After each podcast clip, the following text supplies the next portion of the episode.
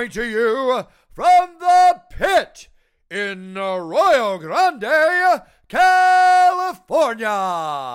Your hosts, John Hackleman and Dr. James Casper. It's time for Pitmaster and the Dog. Pitmaster, I'm oh, about that. I'm here with the doc. It's Pitmaster in the doc. Another Monday. Another Monday of uh, how our best, our best. Uh, we're being our best us, and the best us we can be. That's pretty good. That's That's a pretty ca- good version of us. We're trying to be the best version of ourselves without being beta males. Well, you're just still flying high off your Father's Day, right? I had a great Father's Day. Yeah, I mean, I ate a lot of steak and salmon and uh, and um, corn on the corn on the cob. So yeah, it was good. Plus, I had some Haagen Dazs ice cream. Mm. So life is good when there's Haagen Dazs ice cream there. I don't think I had bourbon though. Whatever. Anyway, okay. So we did watch the fights on uh, Saturday. We're going to talk about them right now. Um, let's let's go right to the the the, the main event. Dan Dan 50k E Ige. Dan 50k Ige. Yeah, I guess that rhymes. That's why he did it. You know what I was surprised about Uh, was uh, there's still no one in the stadium. yeah, they- didn't do that one. There's well, there still- is there is on some and not on the but others. not in Vegas. It must be something about Vegas. We're doing yeah the Apex. I don't know. Yeah, They're still know. doing it in their smaller octagon and Apex, which I found interesting because they've had some big events. Yeah, I don't know. So haven't quite completely got out of that yet for the UFC. I thought Vegas would because I thought Nevada was a like had a lot of common sense in that state, but maybe not. the strip I've heard from people I know that have gone there said it's just crazy as ever. So it's funny they don't have live events. I wonder why. Maybe they got some deal or they just don't have the space for it yet.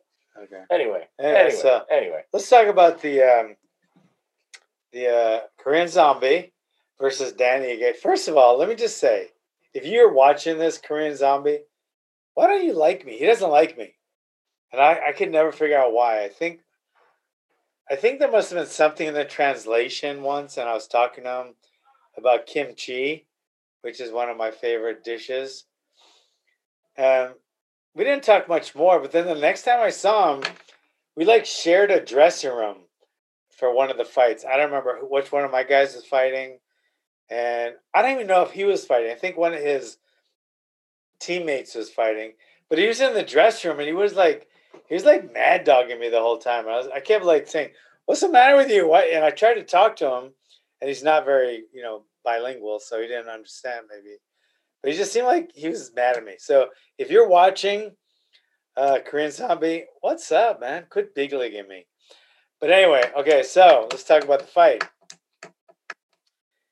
Um, I think I think that um, the Korean Zombie he thinks he's gonna beat um, Max Holloway because he has a, a lot more power.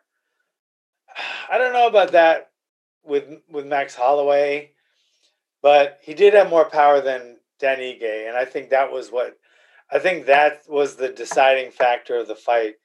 Both when they put their hands on each other to grapple, or when they were swinging their hands.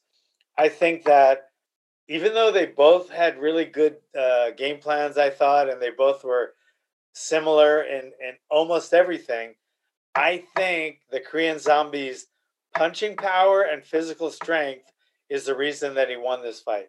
Yeah, I didn't see what the cards actually were. Did you see what they came down to? I think it was. I think it was like four to one. Four four rounds of one. Yeah, and maybe one of the judges saw had it get three to three two. to two. I think you're right. So So I, I, that's fair. I, I thought Dan Ige was in the fight, he was. Yeah, and then especially in the last round. Was it the last round? He was going to the body, yeah, and so he opened him up and had some more chance in the last round. yeah, But that was, you know, I think the decision went the way it was supposed to. yeah. And it definitely was not going to be fight of the night, but it was definitely competitive, and uh, and it showed that they're both really good. It's just I think that uh, that Korean Zombie, I think he just had too much power and and strength. Power by power, I mean punching power, and and strength meant in the clinches and the grappling exchanges. So nobody was close to uh,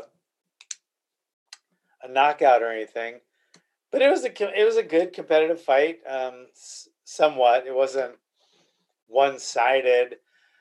You know, like almost knocking him out. But I think I think watching the fight, even if you're not a, a fight, you know, aficionado, I think you knew that Korean Zombie won.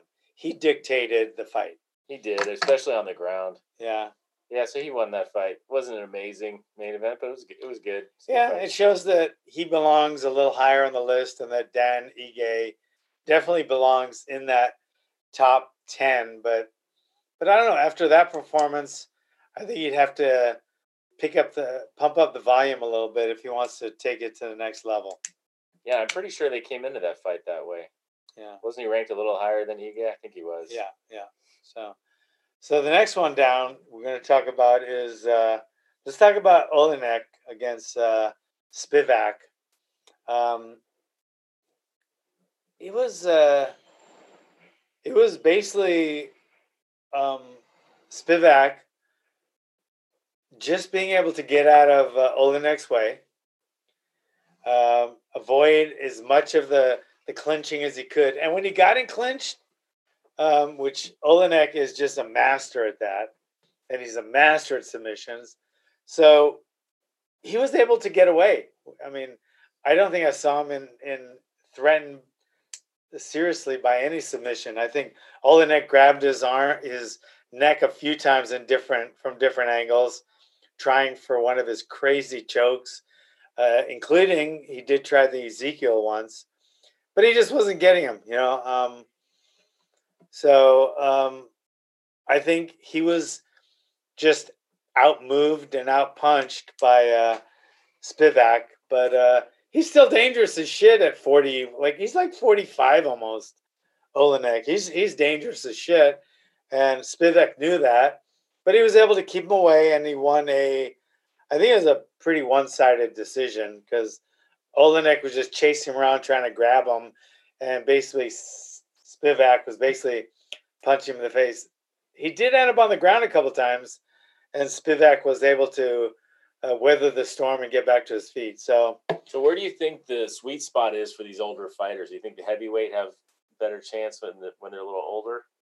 Yeah, Or that's always what weight class do you think favors the older guys? it's it's definitely uh, the heavier guys because because the the older guy first thing to go is speed, and that's the that's the least that the heavyweights have. Last thing to to go is is punching punching well, power. That's a heavyweight. and he- heavyweights have a lot of that. So it it just like with George Foreman in boxing, I thought he fought. Uh, I think he fought like you know competitively through most of his forties, if I'm not mistaken, and he still knocked people out. Um, and then there's uh, Roberto Duran. I think he won a title at forty some. So, but Sugar Ray Leonard, I think his career was over a lot younger because he was all about speed. So when his speed went, you know, so did his career. And Roy Jones, you know, he's also so skilled and so good with his defense. But I think when his speed started going, his career wasn't nearly as good as it was back in the day. So yeah. And then we got speaking of power, let's go right to this one. Matt Brown, the Well, that's- immortal. That's why I brought up the age because Matt Brown's. I think he said he's forty, right? 40 something. Yeah, something like that. Yeah. Um, he fought Diego Lima. Um, man, he um, just he just he was coming forward. They were both landing with leg kicks, so they're both going to be limping today. Um, um, Lima was landing with calf kicks, and Matt Brown was landing with thigh kicks. Both of them look really good, both powerful went back and forth. It, it was pretty close, but throughout the first round, I think it ended in the second. Yeah, second round. Um, throughout the first, Matt Brown faked and and and threw some some low shots, low jab, low right hand. You know, kind of kind of threatening with the with the with a double leg, you know, by feinting. And somewhere during the second round, he he came in with a low a low right hand, came back, couple punches, then he went in for a low right hand, but he instead he threw an overhand right, landed it right on the right on the chin, and fight was over. Lima got knocked out. Yeah, I think he got a bonus for that. Pretty sure. He he definitely got uh, performance bonus. I would think. Yeah, Yeah, I'm pretty sure he did. So, fake low, go high. One of our main main uh, uh, techniques as part of our curriculum is fake low, go high. Well, it works. It works, and this is what knocked out. Uh, um, that's what knocked out uh, um, Lima, and and Matt Brown still has that punching power at forty. He's not really fast. He's not really agile. He's not really you know something that's going to go with with with age. He's a fucking the immortal. He just walks in, and if he hits you on the chin, you're going down. Doesn't matter if he's you know 20, 30, or 40 and he touched him on the chin and he went down. And it was it was a beautiful, beautiful knockout. Um, and Matt Brown is here, the immortal, and he's selling coffee now. So it's pretty pretty impressive guy. He's got to have a plan, man. He's forty. Yeah, the next steps. yeah, yeah. You What got some? You got yeah. some question? Yeah, Alex. Alex is. uh Yeah, I think I think that um, Spivac is going to be really good. I think he's going to make a lot of improvements and get a lot better. Um, he just looked really good. His punching was really sharp, and his movement was good. And he, I mean, he survived Oleinik's a few a few submissions he got out of, which was very impressive because a lot of people don't get don't get out of you know Oleinik's uh, submission attempt. So good for him. I think he's going places. Before, before we have to go, I want to talk about one because another doctor stoppage. Okay. This was on the prelims. This was uh, Murata, the female fight. Murata against I don't know how you say her name.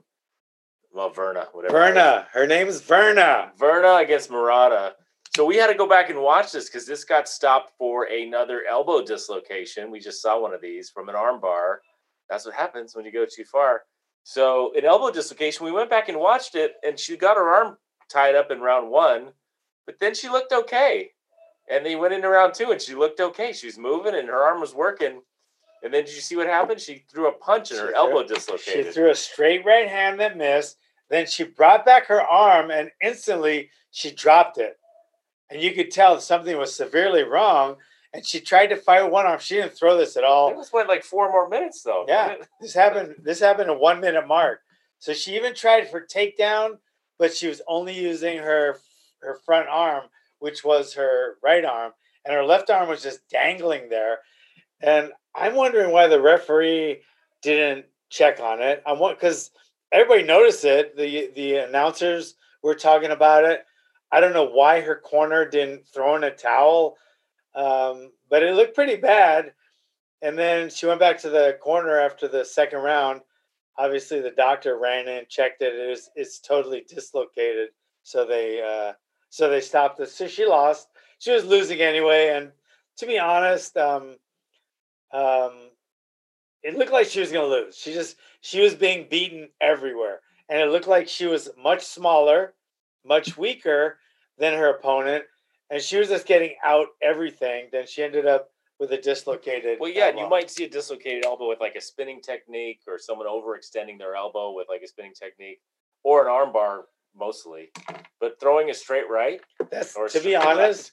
To be honest, when I've I've hurt my arm, my elbow, over my years, never severely, never dislocated, but I've hyperextended it, just hurt missing. it just by missing a straight right. But you, she had to have got that elbow damage She in round one, have, and it yeah. must have popped out and even popped back in again, and then she was good. So tough. Crazy. So tough. The fact that I'm not trying to rag on other sports, but these big, huge, strong-looking guys, they get a little cramp or they get a little sprained ankle, and they're laying on the court crying like a baby, and they're getting carried out with a with a with a gurney like uh, they're in the fucking Iwo Jima and they're being carried out by the fucking infantry medics. But they just sprained their ankle. This lady dislocated her elbow and fought for four more minutes. And then when they stopped it, she cried because she She- wanted to keep fighting. she wanted to keep fighting with one arm. yeah, that was an There was no quitting. They didn't carry her in the fucking stretcher and shit like like she was a wounded fucking vet and shit. She wanted to keep fighting. Unlike you just look at those two sports, you go, seriously? Are those are they made the same? No, they're not.